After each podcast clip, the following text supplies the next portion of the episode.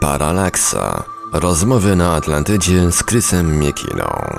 Witajcie bardzo gorąco i serdecznie w Radiu Paranormalium. Rozpoczynamy kolejny odcinek audycji, na którą wielu słuchaczy co tydzień z utęsknieniem każdej niedzieli czeka. Paralaksa, rozmowy na Atlantydzie z Chrisem Mikiną na żywo oczywiście. Jest już z nami nasz poszukiwacz prawdy Chris Mikina. Witaj Chrisie. Cześć, dobry wieczór Państwu. Oczywiście audycję od strony technicznej obsłużę jak zawsze ja, Marek Sentibelius. Troszeczkę czuję się dzisiaj jakby się po mnie no, słoń przespacerował i pogo zatańczył, ale na szczęście ja tylko tutaj będę kręcił kółkami, będę kręcił myszką i będę oczywiście odbierał telefony, jeżeli takie będą. E, temat za chwilę Chris poda, bo nawet ja tak szczerze mówiąc nie wiem, jaki temat ja dzisiaj też jeszcze będzie. nie wiem. Ja też jeszcze nie wiem, ale mów dalej, ja może wymyślę. Ale już teraz oczywiście podamy kontakty do Radia Paranormalium. Linia telefoniczna w Paralaksie jest otwarta już teraz. Można dzwonić pod numery telefonów 32 746 0008, 32 746 0008, komórkowy 530 620 493, 530 620 493, skype radio.paranormalium.pl można również do nas pisać na gadu pod numerem 36 08 8002, 36 08 8002. Jesteśmy także na czatach Radia Paranormalium na www.paranormalium.pl oraz na czacie towarzyszącym naszej transmisji na YouTube. Można nam także, można także nas spotkać na Facebooku, na fanpage'ach Radia Paranormalium i Nowej Atlantydy, a także w grupie Radia Paranormalium oczywiście.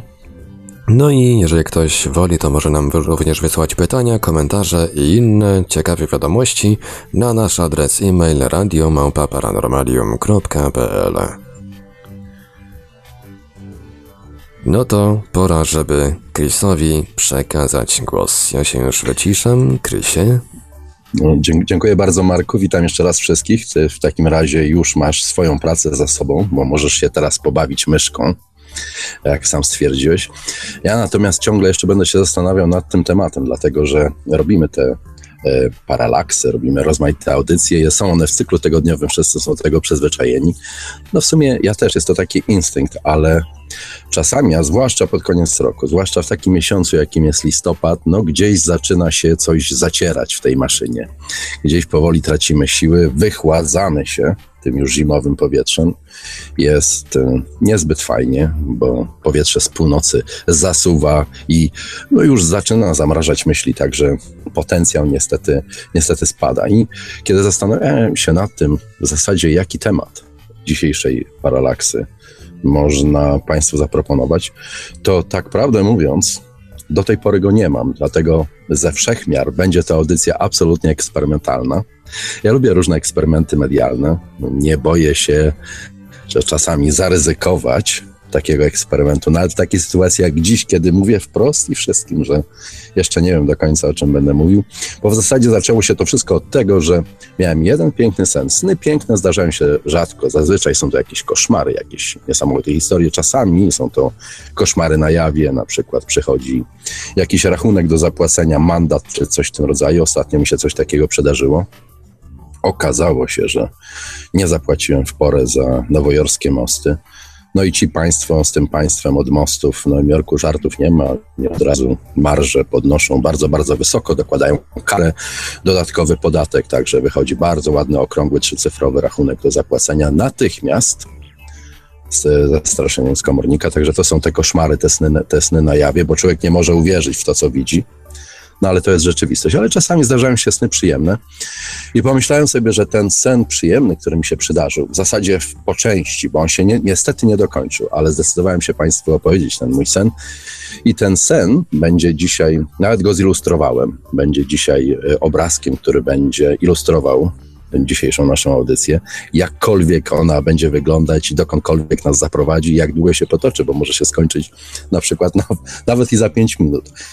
Tego wciąż nie jestem w stanie zagwarantować, ile ta audycja potrwa. Ale ten sen, który mi się przytrafił, no to był sen ufologiczny, a takie sny zdarzają mi się, mi się rzadko i od razu już w tym śnie, już w tym śnie zacząłem być bardzo czujny, no bo naczytałem się tyle tych książek o rozmaitych wzięciach, o rozmaitych sytuacjach i myślę sobie, jasne, jestem we śnie i doskonale zdaję sobie z tego sprawę, że wędruję sobie we śnie.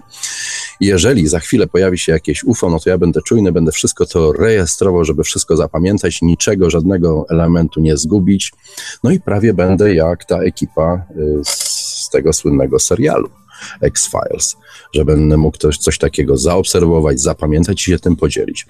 Sen w zasadzie na początku nie zapowiadał się zbyt dramatycznie, bo to była przepiękna łąka. W listopadzie przepiękna łąka po prostu jest podwójnie albo potrójnie piękna. Kwitły na nim różne mlecze, kaczeńce, w ogóle było tak zielono-żółto i było przepięknie bukolicznie, jasne słońce i z tego jasnego słońca na tym błękitnym niebie, poprzetykanym tu i ówdzie watą chmurek, zaczęło się coś wynurzać, zaczęło się zbliżać, także ja już się zrobiłem czujny, że to oto nadciąga jakieś UFO we własnej osobie, no bo jeszcze nie zidentyfikowałem, co to nadlatuje. No i to coś nadlatuje, nadlatuje jest coraz bliżej, okazuje się, że ma nawet znajome barwy. Jest w barwach biało-czerwonych. Nie ma żadnych szachownic, także nie były to nasze słynne F-16 Sokoły, które śmigają gdzieś tam nad wschodnią granicą ale był to okrągły kształt odwróconego spodka, więc klasyczny latający spodek w barwach biało-czerwonych. No więc stanąłem zdumiony i przyglądam się. Na początku jeszcze przez chwilę zastanawiałem się, zanim on się tak przetarł, wyraźnie te swoje kształty pokazał, pokazał czy w zasadzie nie jest to na przykład wielka tabletka Tylenol albo coś, coś w tym rodzaju, ale nie, to był spodek. No i ten spodek wysunął trzy wielkie nogi, wylądował z lekkim sykiem i mlaśnięciem na tej łące i no ja patrzę uważnie, co się będzie działo i nagle pojawia się taka, taki rodzaj wirtualnych, ruchomych schodów. Znaczy, ja tak wyobrażałem sobie, że to są ruchome schody, ale one się nie pojawiły, tylko po prostu coś spłynęło na dół. Zaczęli spływać kosmici. No to w tym momencie już bardzo się zrobiłem czujny, no bo w zasadzie jest to taka sytuacja, że nie wiadomo, czy zostać w tym śnie, czy się może raczej już ewakuować, żeby nie było za późno bo nigdy nie wiadomo, czy to będzie abdukcja, czy, czy coś może jeszcze innego, albo coś jeszcze gorszego. Nie wiadomo, co jest na razie grane, ale myślę, poczekam, bo ja taki ciekawski jestem. Zobaczę, jak się ta sytuacja rozwinie. No i z tego białego, biało-czerwonego spotka zaczęli ci kosmici nagle tam zjeżdżać tą, tą taką niewidzialną winną, lądować w tej trawie, zaczęli się do mnie zbliżać. Okazało się, że no nie, są, nie są kosmici. No bo w zasadzie nie da się ukryć. Byłem w stanie odróżnić płeć ze względu na zewnętrzną fizjonomię owych postaci, że są to nie kosmici, a są to kosmitki. Taką dość sporą grupą, może 10, może 11, a może nawet cały tuzin. Nie zdążyłem tego przeliczyć, bo oczywiście zdumienie robi swoje, także łatwo się w takich rachunkach pomylić. No i te kosmitki się zbliżają, to w moją stronę. Wszystkie są w ogóle w typie takim troszeczkę aryjskim, z rozwianym bujnie blond włosem, lekko zakręconym na wietrze. Doskonale pasują do tych kaczeńców, czy tam innych, innych mleczów. One się zbliżają i one, te wszystkie kosmitki, proszę Państwa, są w strojach kąpielowych. No to też było zdumiewające i w zasadzie w takim stanie to w zasadzie człowiek nie rozmyśla jak to zinterpretować. Zwłaszcza, że okazało się, że te stroje kąpielowe są również w barwach biało-czerwonych, także bardzo patriotycznych. No i kiedy już podeszły całkiem bliżej, okazało się, że to są kosmitki, które są absolutnie identyczne. Są swoimi własnymi klonami i wszystkie wyglądają jak Marilyn Monroe. No i pomyślałem sobie, że na takie wzięcie to ja się chyba piszę. I te wszystkie straszliwe historie to jakaś chyba ściema jest, bo moje wzięcie wygląda całkiem dobrze. I myślę, że wtedy właśnie gdzieś zgubiłem ten czas, który ja powinienem jakoś inaczej wykorzystać. I zanim się zorientowałem, że już trzeba się wyjść w jakiś sposób na spotkanie, że trzeba się zbliżać do tego pięknego, biało-czerwonego spotka. Kiedy zacząłem przedzierać się przez te kaczeńce i trawy, wyrywać je, żeby sobie jakoś tą drogę ułatwić, sen nagle się skończył. No i teraz nie wiadomo, co było dalej. A może to po prostu jest taki sen w odcinkach, także każdej nocy liczę, że on się jeszcze raz przyśnie, ale póki co jeszcze mi się nie przyśnił. Ale ta historia wydarzyła się w tym śnie tak bardzo kolorowo i tak bardzo realnie i tak bardzo wyraźnie, że zdecydowałem się Państwu opowiedzieć. Nie mam pojęcia, co sobie mnie teraz myślicie. Prawdopodobnie niektórzy myślą o tym, że być może przydałoby się poleżeć gdzieś na kanapce w jakimś zacisznym gabinecie ale ja tam się jednak raczej nie wybiorę. Myślę, że z tymi wszystkimi schorzeniami, jakie mam, łącznie z tymi, które ewentualnie gnieżdżą się w mojej głowie, jest mi bardzo, bardzo dobrze i póki co, ponieważ nie stanowię jakiegoś zagrożenia zewnętrznego, no to jakoś może sobie z, z tymi wszystkimi historiami po, po, po, poradzę. No kiedy zacząłem oglądać sobie te daty, kiedy to się mniej więcej wydarzyło, no to rzeczywiście wydarzyło się to gdzieś w okolicy tego 11 listopada, czyli cała Polska maszerowała, świeciła racami, wymachiwała flagami, machała skrzydłami orłów dookoła, robiąc potężne przeciągi na głównych ulicach miast. A u mnie w taki patriotyczny sposób wylądowało biało-czerwone UFO. No i to wszystko zobaczycie Państwo ewentualnie na tej ilustracji, jeżeli Marek, bawiąc się myszką, nie skasuje tego obrazka.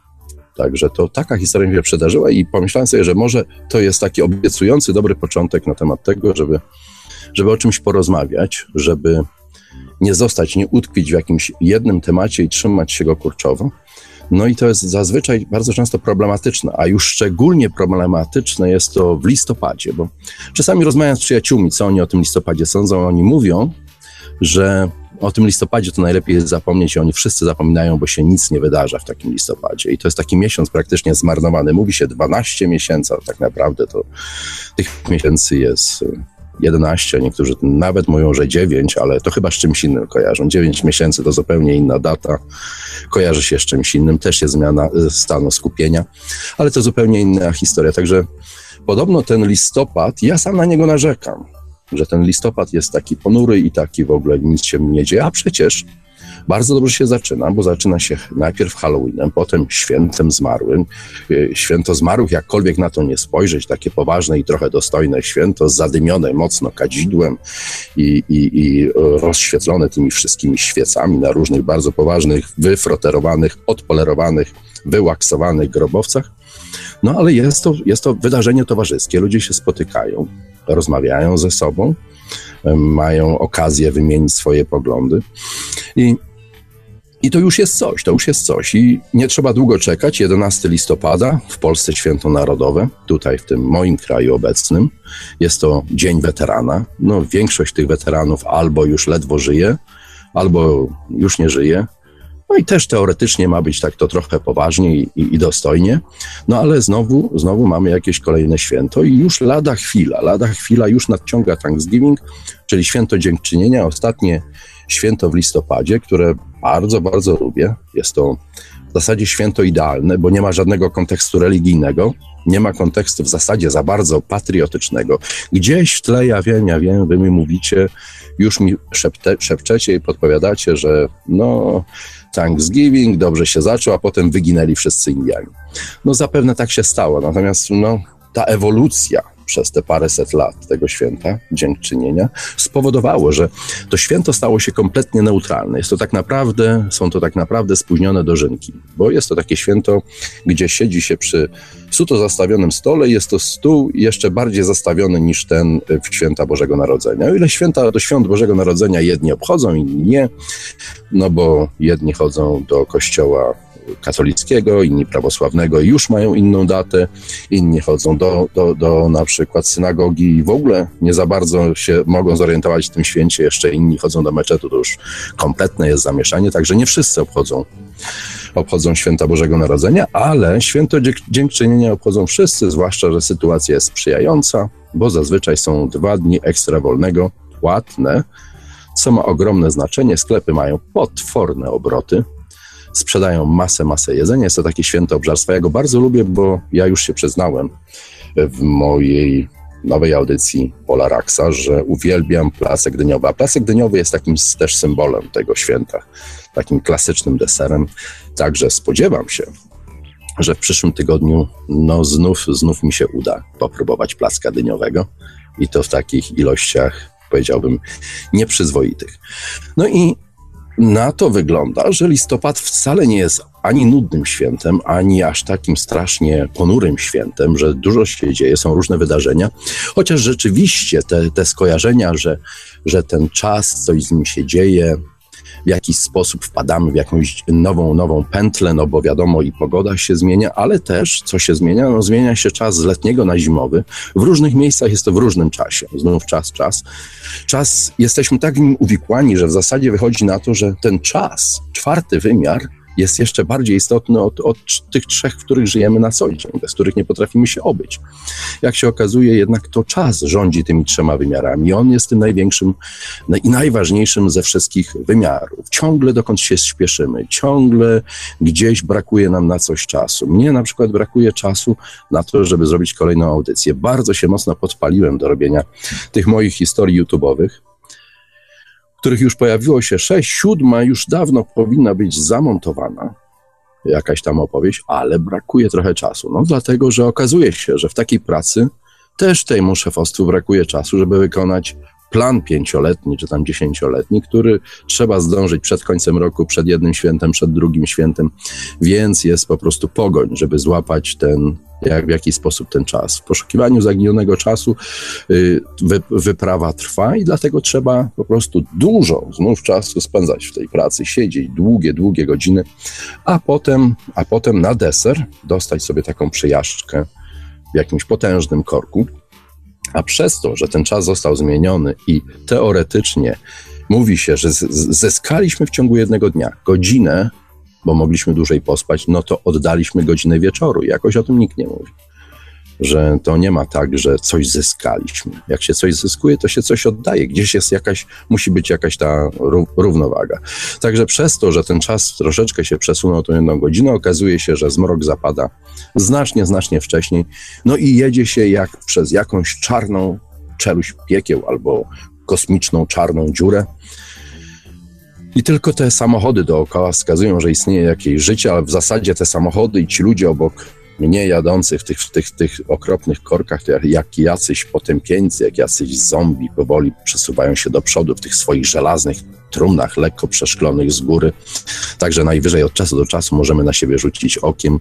Ktoś zapala papierosa, ktoś sobie coś przyświeca, ktoś wysyła tekst, message, czyli SMS-a, żeby, bo w takim, przy, takim tempie to w zasadzie w niczemu to już nie przeszkadza, nie ma to większego znaczenia i czasami wyjeżdża się na jakieś niewielkie wzgórze i z tego wzgórza jest przepiękny widok na tą trzypasmową autostradę w jedną stronę, trzy pasma w drugie i, i układa się taka piękna polska flaga, bo z jednej strony światła białe, a z drugiej strony światła czerwone.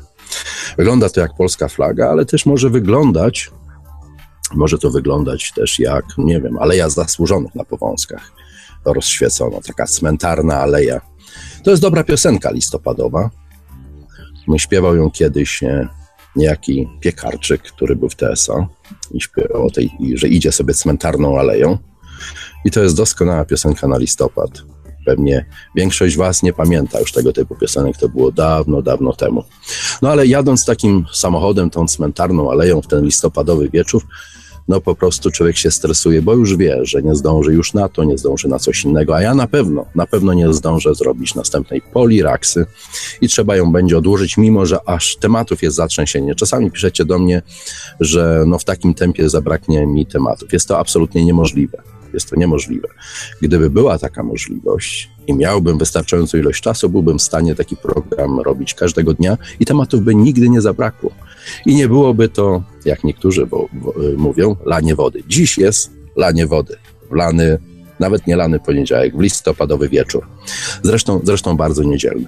No i kiedy jedzie się tym autem, kiedy tego czasu najwyraźniej brakuje, kiedy ten poziom tego kortyzolu zaczyna e, wzrastać i wylewać się gdzieś na tą podłogę samochodu, no niestety okazuje się, że a, tego życia sobie y, nam ubywa. Nie dość, że go marnujemy, to jeszcze ubywa go nam ze względu na ten stres. I, i znów wchodzimy do takiej fundamentalnej historii, dochodzimy do takiej fundamentalnej historii w kwestii czasu, że tak naprawdę marzy się nam, żeby go mieć jak najwięcej. Marzy się nam, żeby żyć jak najdłużej, jak najzdrowiej.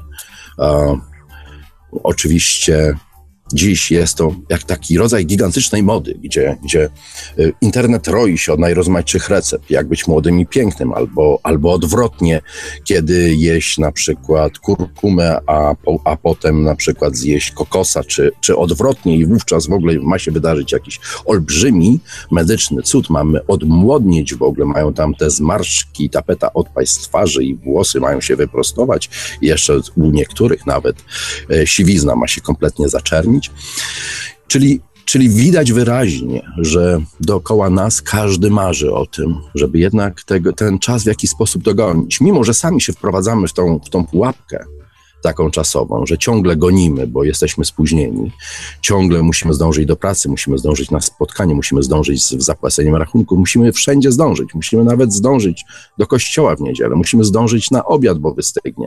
Ciągle dokąd się spieszymy. No już musimy oczywiście, wiadomo, musimy zdążyć na mecz, jak gra polska reprezentacja, jak na przykład ostatnio z Meksykiem. Nie udało mi się tego obejrzeć, podobno była klęska, znaczy podobno, na pewno była klęska, bo wszyscy Meksykanie, których znam, byli uradowani, uradowani, że dokopali Polsce, ale to No to dobrze, możesz bo... się cieszyć, że tego nie oglądałeś, zaoszczędziłeś trochę czasu. No właśnie, ja zaoszczędziłem trochę czasu, ale inni dobrze spędzili czas, zwłaszcza Meksykanie bardzo dobrze spędzili czas. Także ciągle gonimy za tym, żeby mieć tego, tego, tego czasu więcej. Okazuje się jednak, że w zasadzie nie trzeba tak do końca. Ja myślałem, myślałem, Marku, że ty się bawisz tą myszką, a ty widzę tutaj czujnie nasłuchujesz, co tu się dzieje na falach radiowych. No ja tu jedną ręką bawię się myszką, a drugą ręką kręcę gałkami. No to jest przyjemna zabawa. No a ja kręcę językiem, tak, bo opowiadam historię i nie wiem, kiedy, kiedy tą audycję mi po prostu wyłączy, jak dalej będę w ten sposób gadał. Bo dzisiaj trochę gadam od rzeczy, ale raz na jakiś czas mam nadzieję, mam nadzieję, że skoro jest to mój program, to mogę sobie na to pozwolić.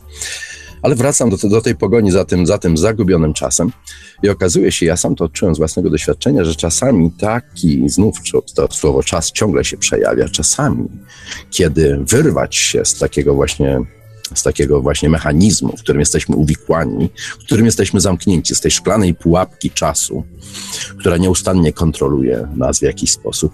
Kiedy udaje się wyrwać, nawet na bardzo krótki moment, następuje olbrzymia zmiana i wówczas jest szansa, żeby stanąć z boku i przejrzeć na, przejrzeć na oczy. I czasami tak rzeczywiście jest, bo na przykład, y, gdy się zastanowić, jak to się dzieje, że niektórzy ludzie pędzą za tym czasem i okazuje się, że nawet czasu nie mają żyć i umierają w bardzo młodym wieku. Coraz młodsi ludzie umierają. Kiedy jesteśmy w tym listopadowym miesiącu, mówienie o śmierci nie powinno być chyba niczym złym. Oni umierają Ci, ci, ci, ludzie jak zawsze umierają przedwcześnie. Wszyscy tak mówią, że umierają przedwcześnie, ale dziś jakoś w taki niewidzialny sposób ta granica tego wieku zaczyna powoli spadać, spadać w dół. I to oznacza, że coś niedobrego dzieje się w tej naszej zakręconej w czasie cywilizacji. Że gdzieś zrobiliśmy jakiś błąd, zgadzając się na taki układ, żeby próbować nadążyć za tym czasem. Bo wystarczy popatrzeć na ludzi, którzy nie podążyli za tą modą. Jest y, taka wyspa grecka, nazywa się Ikaria. Jest ona gdzieś tam zagubiona w tych miriadach wysp, gdzieś na Morzu Egejskim. Z Aten na przykład, żeby tam dopłynąć promem, no to trzeba płynąć 9 godzin. Dużo czasu, mało czasu. No, to wszystko zależy od punktu widzenia. Dla Ikaryjczyka to jest żadne, ża, żadna, żaden tam czas. Dla innych może tak, no bo to praktycznie jeden dzień z wakacji odpada, żeby tam dopłynąć. Ale dlaczego ta wyspa jest taka interesująca? Dlatego, że y, jedna trzecia populacji tej wyspy, no to są ludzie, którzy przekroczyli 90 rok życia. Czyli oni mają gdzieś jakąś tajemnicę, w jaki sposób oszukać ten czas.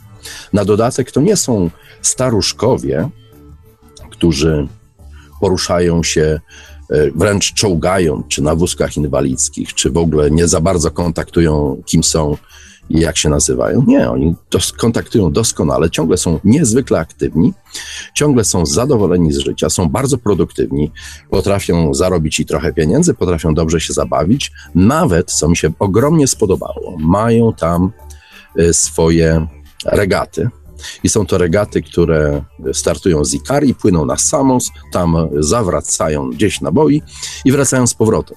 Odbywają się te regaty każdego roku, jest tylko jedno wymaganie.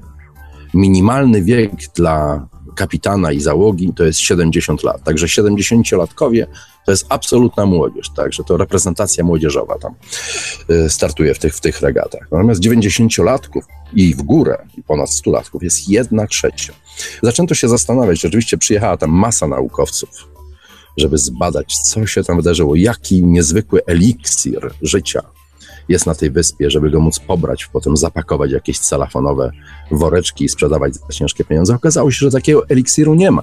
Ten eliksir jest w sposobie życia. Ci ludzie po prostu donikąd się nie spieszą. Ci ludzie, jeżeli się umawiają, to się umawiają w trzech terminach. Albo o świcie, albo w południe, albo wieczorem.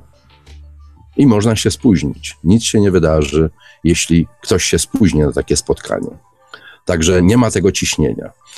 Y, na dodatek nie są chciwi, zarabiają tylko tyle, ile im jest potrzebne do życia. Nie gonią do tego, żeby wypchać sobie konto y, gigantyczną ilością zer, nie gonią do tego, żeby kupić sobie eleganckiego, świecącego, błyszczącego, srebrnego Mercedesa, bo tam nawet za bardzo nie ma gdzie jeździć.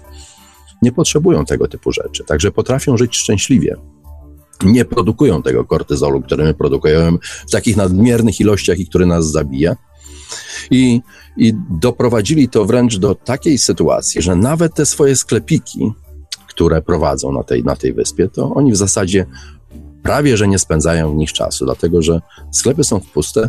Do takiego sklepu się wchodzi, na, to, na półkach stoją różne towary, są podpisane ceny i jest szkatułka, gdzie można zostawić pieniądze za dany towar. Jest to system honorowy, które oni uważają, że jest to najlepszy system na świecie, że każdy wie, ile ma zapłacić, każdy w głębi duszy jest uczciwy i nie ma, nie ma po co oszukiwać. A jeżeli oszuka, no to hej, to już jest jego sprawa, to już jest jego problem, z którym będzie musiał żyć, to jest jego karma, która gdzieś tam być może go dogoni, ale ludzie na Ikari żyją dalej, dalej szczęśliwi właśnie w taki sposób. Także okazuje się, że zwolnienie tego czasu, zwolnienie swojego sposobu i patrzenia na życie może, może stworzyć cuda.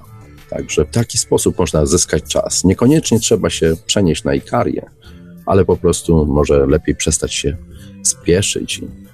Gdyby nie było tak ciemno, to wysiąść z tego samochodu, z tego korka i pójść gdzieś na grzyby. No, ale już jest ciemno i na dodatek za zimno i pewnie już nie grzyba się znajdzie, ale złapie się wilka i wtedy jest jeszcze gorzej. Także nie jest to dobra rada. Sami widzicie, że mam temat nie do końca przemyślany, a w zasadzie w ogóle nie przemyślany. I tak to właśnie jest, kiedy, kiedy, kiedy nie ma czasu. W taki sposób trzeba szyć audycje, paralaksę, niedzielne, w, nie, w, nie, w niedzielnym kazaniu w Radiu Paranormalium i nie można się niestety bawić myszką, jak co niektórzy. I dlatego, kiedy znów wracając do tego wątku długowieczności, tego wątku y, próbowania w jakiś sposób uchwycenia tego czasu, przedłużenia sobie tego czasu życia, szczęśliwego czasu życia, albo czasu cierpienia, bo czasami żyje się dłużej, ale cierpi się bardzo długo. Czy jest to warte zachodu, czy nie? Warto o tym czasami pomyśleć, tak myślę. I okazuje się, że, że czasami y, ta długowieczność niekoniecznie musi wypływać z tego, że, że po prostu żyje się tak wspaniale i higienicznie. Można nie żyć higienicznie, a okazuje się, że można dożyć no, wielu długich lat y, życia.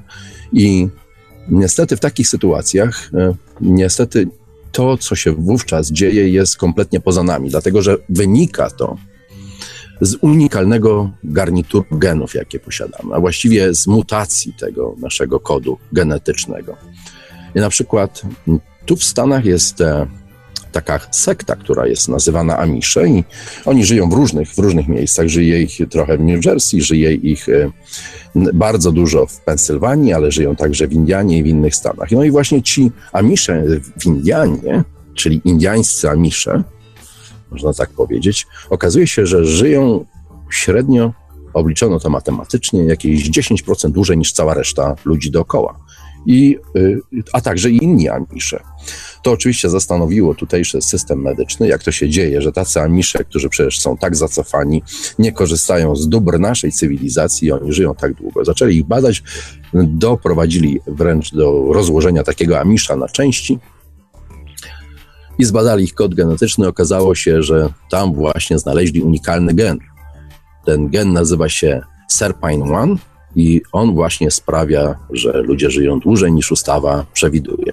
Zabrali się to właśnie za to wszystko mm, naukowcy i pewnie bym o tym nie wiedział, ale opublikowali właśnie badania, zresztą w ostatnią środę w, magazycie, w magazynie Science Advance. No jest to absolutnie fascynująca historia. W ogóle nie zdawałem sobie sprawy, że istnieją takie geny, które potrafią przedłużyć życie. Ten Serpine-1 jest to taka proteina, która jest tworzona, tworzona w chromosomie siódmym i, i ta proteina nazywa się, bardzo interesujący sposób, nazywa się spowalniaczem aktywatora plazminogenu lub w skrócie PAI-1. Także wszystko zależy od tego, jaką nazwę chcecie używać, ale ten spowalniacz aktywatora plazminogenu brzmi niesamowicie.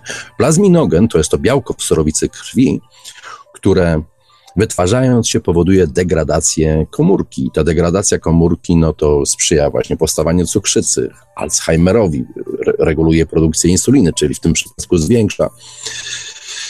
Jeżeli produkowany jest e, ten, ten e, spowalniacz tego aktywatora plazmi, plazminogenu, no to okazuje się, że on jest w stanie e, wyregulować tą produkcję insuliny i likwiduje na przykład efekt stresu, którym żyjemy i jednocześnie wpływa na to, w jaki sposób, y, jak długie są telomery. I okazuje się, że taki Amish z Indiany ma najdłuższego telomera niż inni ludzie. Także ma się to, tam, ma on sobie tego telomera z czego skracać i dlatego żyje, żyje, żyje sobie bardzo dużo. Zbadano, nie wszyscy Amisze w Indianie są tacy, zbadano ich 200, okazało się, że z 243 ma taki gen. Zbadano ten gen dokładnie, zbadano reakcję, jaką on wywołuje i dziś mówię o tym dla też, i dlatego, dlatego, że oczywiście naukowcy, jak to naukowcy podłączeni pod wielką farmę, już wymyślili, jak te, coś takiego, takiego spowalniacza wyprodukować chemicznie. I mają go y, już stworzyć w przyszłym roku, mają rozpocząć eksperymenty na szeroko pojętej ludzkiej populacji tutaj w Stanach, ale w międzyczasie okazało się, że w Japonii już po cichutku to zbadali, już to zrobili i już to od jakiegoś czasu robią. Robią to w szkole medycznej Tohuku. I już w tej chwili eksperymentują e, z tym, w jaki sposób stworzyć tego spowalniacza i w jaki sposób doprowadzić do tego, żeby ludzie żyli najdłużej. A jak wiemy, a jak wiemy, Japończycy no, żyją, żyją naj, najdłużej ze wszystkich chyba nacji. Także co się stanie? Jak oni tego spowalniacza wyprodukują, to oni po 120 lat będą żyli. Zwłaszcza, że na przykład taką, takim odpowiednikiem tej Ikari, kiedy, o której wspominałem wcześniej, no to jest tam wyspa Okinawa, gdzie też, też przynajmniej jedna trzecia wyspy jest grubo po 90 i, i, i trzyma się i to w świetnym zdrowiu. Je to sushi z tym ołowiem, czy co tam jest, czy z tą rtęcią i w ogóle nic ich nie rusza. Także są to absolutnie interesujące sposoby, interesujące podejścia do tego, w jaki sposób nadrobić ten czas, w jaki sposób go troszeczkę zahamować, w jaki sposób zmienić coś w naszym życiu, żeby przynajmniej jakość tego życia się choć trochę poprawiła. Marku, nie wiem, bo to u mnie wszystko zamarza. Halo? U mnie nie, u mnie nie. Nie, czyli, czyli wszystko działa, tak? No, wszystko gra i buczy. Wszystko dobrze. Się. No to w takim razie, jasne, już, już w takim razie już wracam do tematu i kontynuuję go dalej. Pewnie, pewnie Państwo teraz troszeczkę drapiecie się w głowie, myślicie sobie, ten Miekina pewnie już chyba dzisiaj oszalał. Ciekawe, co on pije. Już Wam mówię, co pije. Piwie, spiję sobie herbatkę imbirową z dużą z cytryną w największym kubku, jaki znalazłem w domu. Taki mały rodzaj wiaderka. W zasadzie taki cebrzyk jest. No i to na długo wystarczy. Nie wiem, jak imbir działa jeżeli tak działa jak dziś, no to właśnie tego jest dzisiaj tego efekt, także kiedy przesłucham sobie tę audycję, niechętnie co prawda, po, jej, po jej zakończeniu to zobaczę, czy nadużywać tego imbiru, czy nie. Ale wracając do tematu i tym pościgiem, tego pościgu za czasem, praktycznie każda kultura wytwarza swoje własne metody, naturalne podejście do, do zdrowia, do tego, żeby to życie sobie przedłużyć, do tego, żeby ochronić się przed, przed nim. I generalnie to jest gdzieś, y, utkwi, tkwi to niemalże w każdej kulturze, jaką znamy. Tkwi to też w kulturze polskiej. A na przykład y, przyglądam się temu, co na przykład jeszcze wciąż istnieje na Podlasiu. Podlasie jest przepięknym miejscem, ma tylko jeden, dla mnie przynajmniej, ma jedną małą wadę, nie ma dostępu do morza. No ale może jakby jakaś ustawa została, rozporządzenie zostało jakieś wydane, to można by ten dostęp przyznać. Wówczas byłoby perfekcyjnie. Na razie nie ma, ale ciągle jeszcze Podlasie żyje takim swoim własnym, troszeczkę historycznym rytmem. Z tego względu, że Podlasie żyje na pograniczu kulturowym. W tym miejscu ten mocny, twardy katolicyzm gdzieś troszeczkę rozmywa się i wpuszcza w swoją własną przestrzeń tego, tego prawosławnego ducha, którym, którym tej metafizyki jest, jest, jest bardzo, bardzo dużo. I, i tak na, jak i w byłej Polsce, na, na Białorusi, wciąż jeszcze, jeszcze funkcjonuje, funkcjonuje coś takiego, albo taka osoba, którą się nazywa szeptucha. Dzisiaj, no my wszyscy, jak coś nas boli, idziemy na internet, mało kto najpierw idzie do lekarza, wszyscy się znają na medycynie, wszyscy się znają na chorobach, tak samo jak i na polityce i szukają różnych sposobów i można sobie zrobić tym krzywdę. W dawnej Polsce i obecnie już się to kończy na Podlasiu i kończy się też na, na, na, na Białorusi, istniała tradycja leczenia, która w sposób naturalny stosowała różne siły natury w połączeniu z metafizyką. I właśnie to były te szeptuchy, babki, nawet się takie słowo ciekawe, majściery, tak na nie mówiono. I ta instytucja, bardzo zresztą unikalna, przetrwała no w sumie tysiąc lat chrześcijaństwa, przetrwała stalinowski komunizm, ale prawdopodobnie nie przetrwa globalizmu. Młodzi ludzie już się do tego nie garną, nie chcą słuchać tych historii, uważają, że całe, wszystko to jest prymitywne, że internet jest lepszy, że, że tam znajdą lepszą radę niż od uzdrowicielki, czyli szep, szeptuchy, która, która leczy za, za pomocą rytuałów i za pomocą modlitw. Te modlitwy są bardzo interesujące. Ta w ogóle cała wiedza przekazywana jest ustnie. Tej wiedzy się nie zapisuje. Jeżeli się zapisuje, gdzieś zapisuje się taką modlitwę, należy później taką kartkę spalić, dlatego tego typu zapisów zostało bardzo, bardzo mało. Gdzieś etnografowie je kilka nazbierali, ale jest to wszystko przekazywane ustnie, także więc jest to unikalna tradycja i bardzo krucha tradycja. Tak jak powiedziałem, przetrwała tysiąc lat, dziś już ma małe szanse. I taką modlitwę, która jest taką ryno, rymowanką, prawdopodobnie dlatego, że łatwiej się zapamiętuje, recytuje się jednym tchem i najlepiej nad garnkiem wody, woda jest doskonałym medium i wówczas pacjent pije taką wodę i naciera na przykład chore miejsce przez trzy dni i okazuje się, że zdrowieje. Musi to działać, bo inaczej taka szeptucha nie przetrwałaby dwóch miesięcy. A skoro te tysiąc lat przetrwały, no to w takim razie musi to działać, jakkolwiek na to nie patrzymy.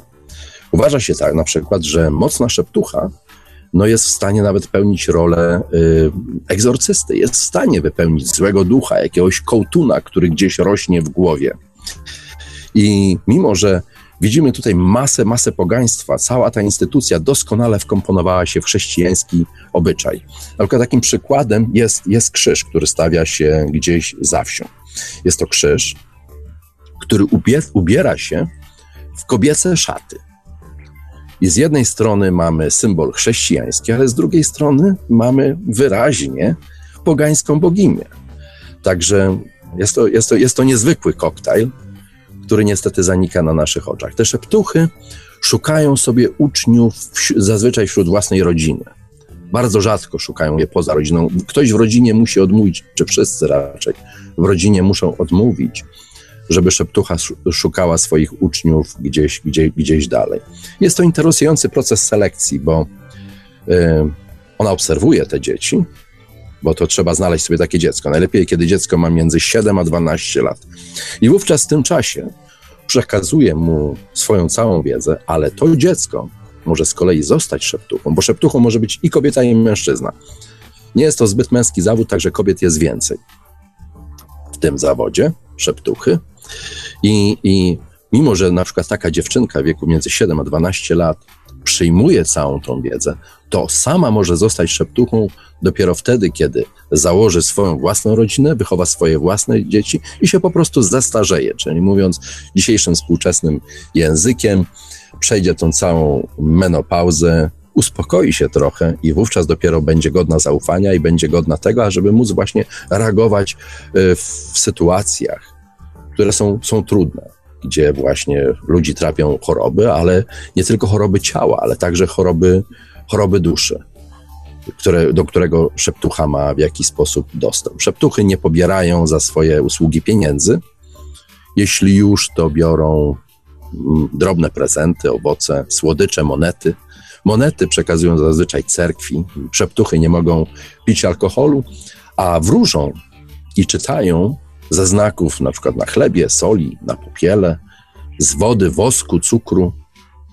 No ale dziś los y, szeptuch wydaje się być przesądzony i wydaje się, że już po nich, po tych ostatnich szeptuchach, które gdzieś jeszcze są na Podlasiu i wciąż jeszcze są na Białorusi, już po nich nikt więcej szeptał nie będzie. Także w zasadzie wydaje się, że ta historia zmierza do swojego końca. Ta olbrzymia tradycja, która trwała tyle lat, zaginie i być może nigdy się nie odrodzi, ale niekoniecznie tak musi być, bo skoro jesteśmy przy tego typu właśnie historiach, przy tego typu magii i metafizyce, która sięga gdzieś w głęboką przeszłość. Oj, mamy problemy duże z połączeniem. Halo, Krysie, czy się słyszymy? Tak, słyszę cię teraz. No, u mnie, coś się, się u mnie stało się coś e, z połączeniem internetowym, całkiem siadło przez chwilę, ale widzę, że już wszystko wstaje i zaczyna normalnie działać. Także możemy kontynuować.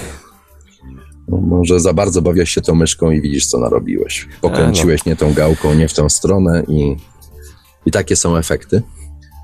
Ale myślę, że w zasadzie chyba ostrzegaliśmy, że dzisiejszy nie będzie takim zwykłym i normalnym dniem, jakim odbywają się paralaksy. Także wszystko się może wydarzyć.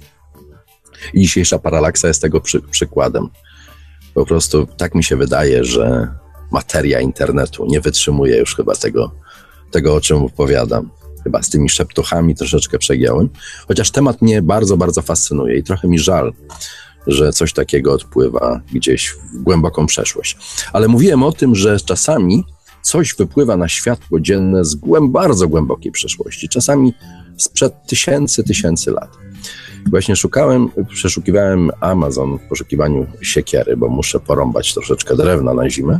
Podobno sroga zima in, idzie i Indianie już od dawna zbierają chrust, więc wiem, co mnie czeka. No i przez przypadek natrafiłem na coś, co się nazywa egipski magiczny krem. W jaki sposób zwróciło to moją uwagę? Dlatego, że była, były tam portrety i Nefretety, i Kleopatry. Myślę sobie, jakieś pewnie są związki ze starożytnym Egiptem, który mnie fascynuje i nie tylko mnie. Myślę sobie, zajrzę, dowiem się więcej, co się z tym wszystkim tam dzieje, z tym kremem i z tą Kleopatrą. No i okazało się, że gdzieś w jakimś grobowcu, czy nawet w samej piramidzie, wśród różnych artefaktów, jakie odnaleziono i odkryto, znaleziono także słoik kremu. Przeanalizowano ten krem co w nim jest i odtworzono go. I okazało się, że podobno krem działa cuda. No, prostuje wszystkie, wszystkie zmarszczki, kośne oczy robi proste w ogóle. Można nakładać na twarz, usta, ręce, pewnie też na miejsca, gdzie zazwyczaj słońce rzadko dochodzi. I ten krem idzie jak boda.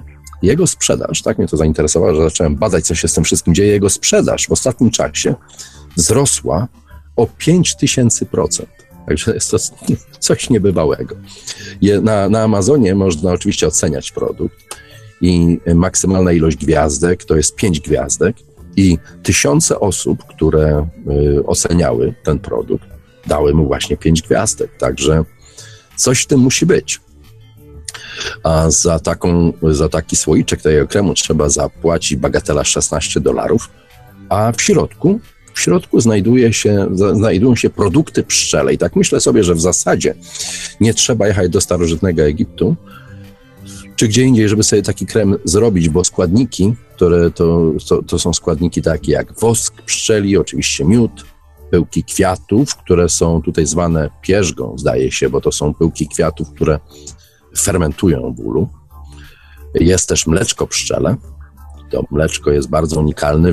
W tym mleczkiem przez bardzo krótki okres czasu żywią się larwy, a jest to także napój królowej. Królowa pszczół przez całe swoje życie pije tylko takie mleczko. Także coś w tym musi, w tym unikalnym produkcie mlecz, y, tym pszczeli musi być, w tym mleczku pszczeli. Jest jeszcze kit pszczeli i wszystko to jest zmieszane z oliwą.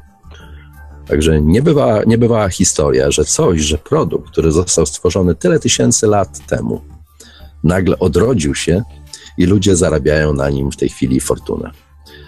Także to jest przykład na to, że nigdy nie wiadomo, co z tą historią, jaką stronę ona zatoczy tym swoim kołem i co się, i co się dalej y, wydarzy. No ale wracając do tych wszystkich historii na temat czasu, y, czasu życia i czasu śmierci, można oczywiście dokonywać niezliczonych prób, aby przedłużyć sobie życie. Tyle, że prawda na temat życia jest taka sama w każdym przypadku. I to jest to, czy tego chcemy, czy nie, bo każde życie wcześniej czy później kończy się śmiercią. I, no i niestety i tak to wygląda, i nic na to nie poradzimy.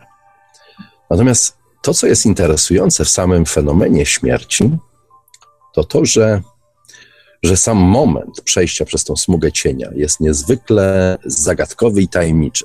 Okazuje się na przykład, że w momencie umierania na jakąś bliżej nieokreśloną ilość czasu odzyskuje się pełną świadomość. Nawet jeśli osoba leży w komie, leży rozłożona na części pierwsze na stole operacyjnym jest kompletnie nieprzytomna przez anestezję czy przez coś innego, to nadal doskonale słyszy, co się wokół niej dzieje.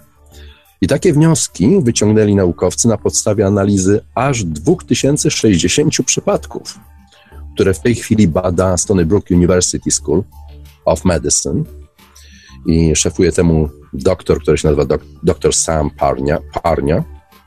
I on sam osobiście przeprowadził około 140 rozmów z takimi pacjentami i te opowieści tych pacjentów przyprawiły go gęsią skórkę do tego stopnia, że doktor Parnia, kiedy przeprowadzana jest operacja na przykład, i to on y, układa, chowa w różne miejsca najrozmaitsze przedmioty, gadżety, które można zobaczyć tylko z jednego miejsca, z tego właśnie pod, spod sufitu. Jeżeli ktoś jest pod sufitem, będzie to widział, w innym przypadku nie ma możliwości, żeby wiedział, że coś takiego istnieje w takim pomieszczeniu. Na pewno wszyscy, większość was zna te, doskonale te wszystkie historie, te wszystkie historie o tym, o tych bliskich, e, o, tych, o, o tych bliskich, o tym życiu po życiu wręcz. To chyba tak to najlepiej ująć, bo to ta książka Życie po życiu zrobiła olbrzymią karierę i okazuje się, że rzeczywiście coś w tym jest i że rzeczywiście nawet jeśli w ludzkim ciele zatrzymuje się serce, to okazuje się, że w jakiś sposób e, mózg pracuje dalej.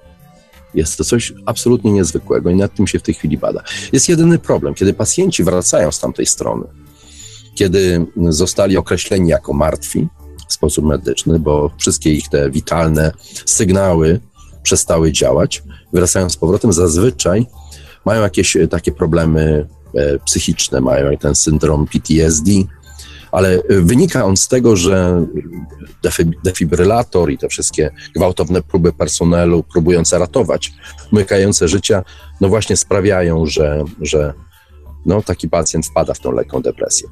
2% pacjentów wie wszystko, co się z nimi działo podczas gdy byli absolutnie nieprzytomni, albo podczas tego czasu, kiedy uznano ich za martwych. Jest to oczywiście niewielka liczba, ale następne 46% e, pacjentów pamięta, pamięta bardzo dużo. Pamięta swój strach, pamięta e, widok jakiegoś zwierzęcia, rośliny, widzi jasne światło, widzi gwałtowną działalność ludzi ratujących im życie.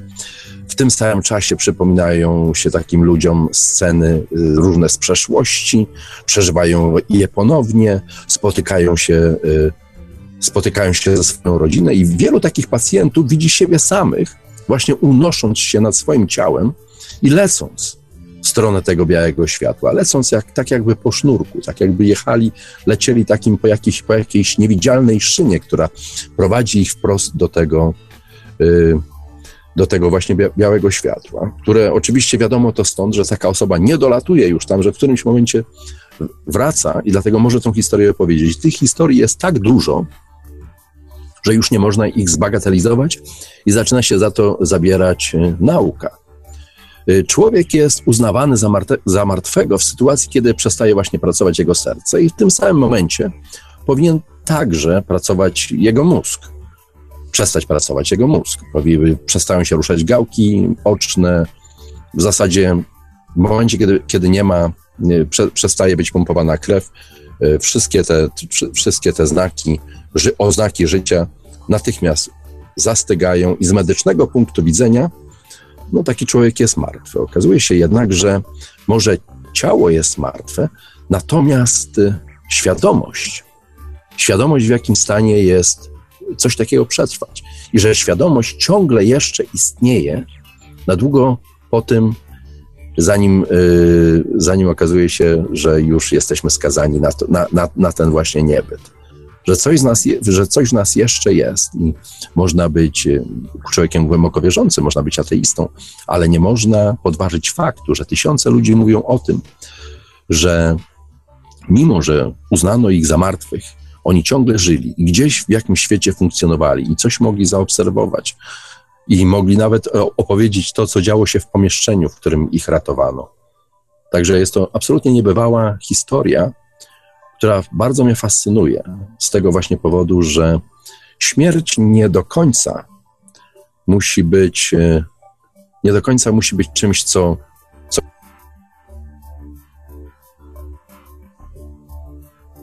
No i znów straciliśmy połączenie. Chyba Chrisowi urwali od internetu. Krysie, czy się słyszymy?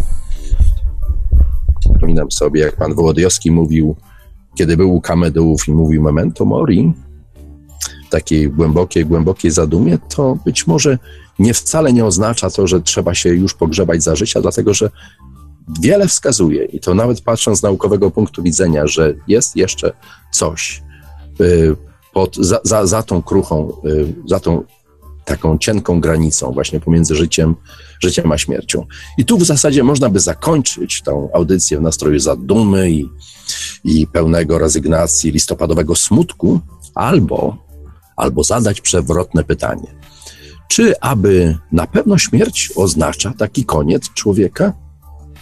I tutaj spokojnie nie musicie się obawiać, bo nie będzie żadnej przypowiastki religijnej o życiu w niebie, nie będzie też nic o reinkarnacji, nie będzie żadnej metafizyki. Bo skoro mocno stąpamy po ziemi, no to kontynuujmy, kontynuujmy trzymania, trzymania się tych różnych, najrozmaitszych, twardych faktów, które mamy dookoła siebie. I czy śmierć jest, jest końcem? Na to pytanie w zasadzie można odpowiedzieć w sposób pośredni.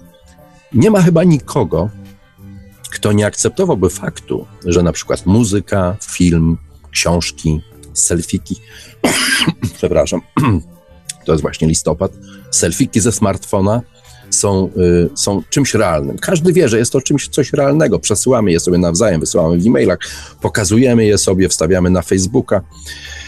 A przecież one istnieją wyłącznie w zapisie, w zapisie cyfrowym, prawda? Więc generalnie fizycznie można powiedzieć, nie istnieją. Nie ma medium, nie ma płyt, kaset, papierowych wolumin, woluminów.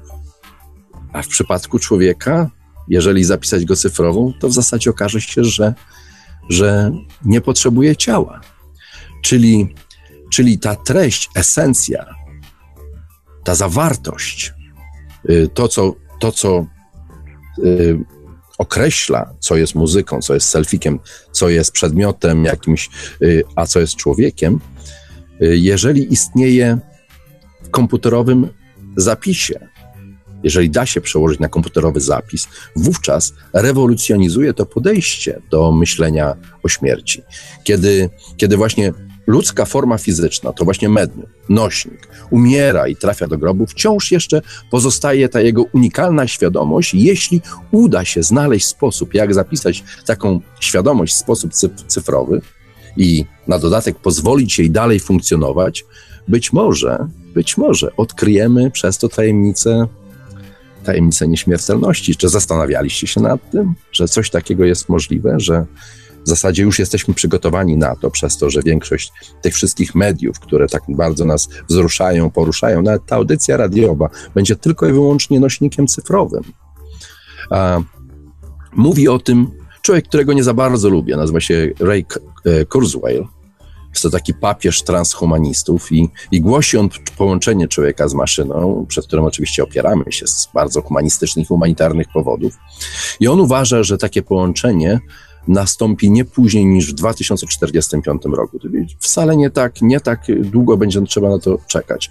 Mówi on o tym, że nawet jeśli nasze ciało nie da rady funkcjonować dalej, nie ma to znaczenia, bo nadal człowiek będzie żył właśnie w maszynie, przepisany, przepisany do maszynie. Wiecie, co to oznacza? Może się stać tak, że, że przy odpowiednim zbiegu okoliczności, no, mówiący do Was dziś te słowa, będzie w stanie robić kolejne audycje przez następne 100, 200, 300, 500 lat. Straszne, prawda? Ja też tak myślę. Ale jest to teoretycznie mo możliwe i wiem, że niektórzy, poczu niektórzy poczuli się troszeczkę yy, z tym faktem spłoszeni, ale wystarczy właśnie przepisać tą naszą świadomość na język cyfrowy i znaleźć jej jakieś inne medium, i wówczas może się okazać, że, e, że życie może być naprawdę, naprawdę wieczne, bo tylko ciało, ciało nie nadaje się do niczego, a kto wie, może w przyszłości okaże się, że będzie można to przenieść do jakiegoś, do jakiegoś innego ciała. Oczywiście jest to wciąż science fiction i różnie się to może potoczyć. I, i to w, w zasadzie jest to. Y, y, y, w jaki sposób zmienia to nasze podejście do, do, do, do, śmierci, daje też nieco nadziei, że śmierć wcale nie musi być końcem, że w tym momencie czas przestaje odgrywać rolę, bo on jednak odgrywa, odgrywa rolę w jakiś sposób. I, te, I nawet to, kiedy mówimy o czasie, że gdzieś dla kogoś się skończył, to spójrzmy przez sam fakt tego, że odwiedzamy cmentarze, że zanosimy tam kwiaty, zapalimy, zapalamy jakieś znicze, chociażby to było raz w roku to ciągle w jakiś sposób podtrzymujemy czas istnienia tej osoby, która już jakiś czas temu zakończyła, zakończyła życie. Myślimy o niej, przywołujemy ją do życia w naszej pamięci, wyobrażamy sobie różne sceny, wyobrażamy y, sobie, sobie rozmowy z tymi osobami, ale powoli ja widzę, że czas zaczyna nas gonić. Marku, jak jesteśmy z czasem? No, do godziny 17, do godziny 19 zostały jeszcze 2,5 minuty. No to w 2,5 minuty to ja mogę najwyżej się już chyba teraz z Państwem mm, pożegnać. Całe szczęście, że opowiedziałem, zaczęło się od snu, skończyło się na różnych na różnych historiach e, o, o, o, śmierci. Mam jeszcze jedną historię, w zasadzie to jesteśmy szczęściarzami, jeśli chodzi o czas. Z tego względu, że na dziś, nie wiem czy Państwo wiecie, określono, że będzie koniec świata. No, okazuje się, że znowu nie, do niego nie doszło, no bo audycja się odbywa, to znaczy, że znowu nam się udało. Miał być koniec świata, bo właśnie dookoła Słońca miał zatoczyć krąg Nibiru, no i ten Nibiru miał przede wszystkim wykopać nam z orbity Księżyc, no i narobić strasznych, strasznych historii, odpalić wszystkie wulkany i e, zrobić trzęsienia ziemi, tsunami, no wszystko co najgorsze i miał zakończyć świat taki, jaki dzisiaj znamy. Także po raz kolejny udało nam się przeżyć koniec świata, ten miał być właśnie 19 listopada, czyli dziś. Poprzednią datą był 23 września. Jak wyraźnie widać, ci wszyscy, którzy, którzy patrzą katastroficznie, zaczynają być coraz bardziej zdesperowani, coraz mocniej zaczynają dreptać w miejscu i kolejne robić przeliczenia, szukając kolejnej szansy na ten koniec świata, a świat, a świat nic sobie z tego nie robi, tylko istnieje, z czego się wszystkiego, z tego wszystkiego się bardzo, bardzo cieszę. I no i cóż, pozostaje mi nic innego, tylko pozdrowić Państwa, życzyć masę, masę czasu przyjemnie spędzonego, najlepiej w doskonałym towarzystwie. Dla mnie ten czas spędzony z Państwem jest olbrzymią przyjemnością i olbrzymią radością. Dlatego dzisiaj serdecznie wszystkich pozdrawiam, życząc wspaniałej reszty, reszty niedzieli, no i oczywiście dobrego następnego tygodnia. Dziękuję jeszcze raz wszystkim. Dziękuję za odsłuchanie tego magazynu audio, czasami audiowizualnego. Mój do Państwa Chris Miekina. Jeszcze raz pozdrawiam. Dobranoc. To był oczywiście Chris Miekina, nasz niestrudzony poszukiwacz prawdy, autor serwisu Nowa Atlantyda oraz e, audycji Parallaxa, no i od niedawno również wideobloga Polaraxa, Audycję od strony technicznej obsługiwał jak zawsze Marek Sękiewelios, Radio Paranormalium, Paranormalny Głos w Twoim domu. Dobranoc i do usłyszenia ponownie już za tydzień. Produkcja i realizacja Radio Paranormalium www.paranormalium.pl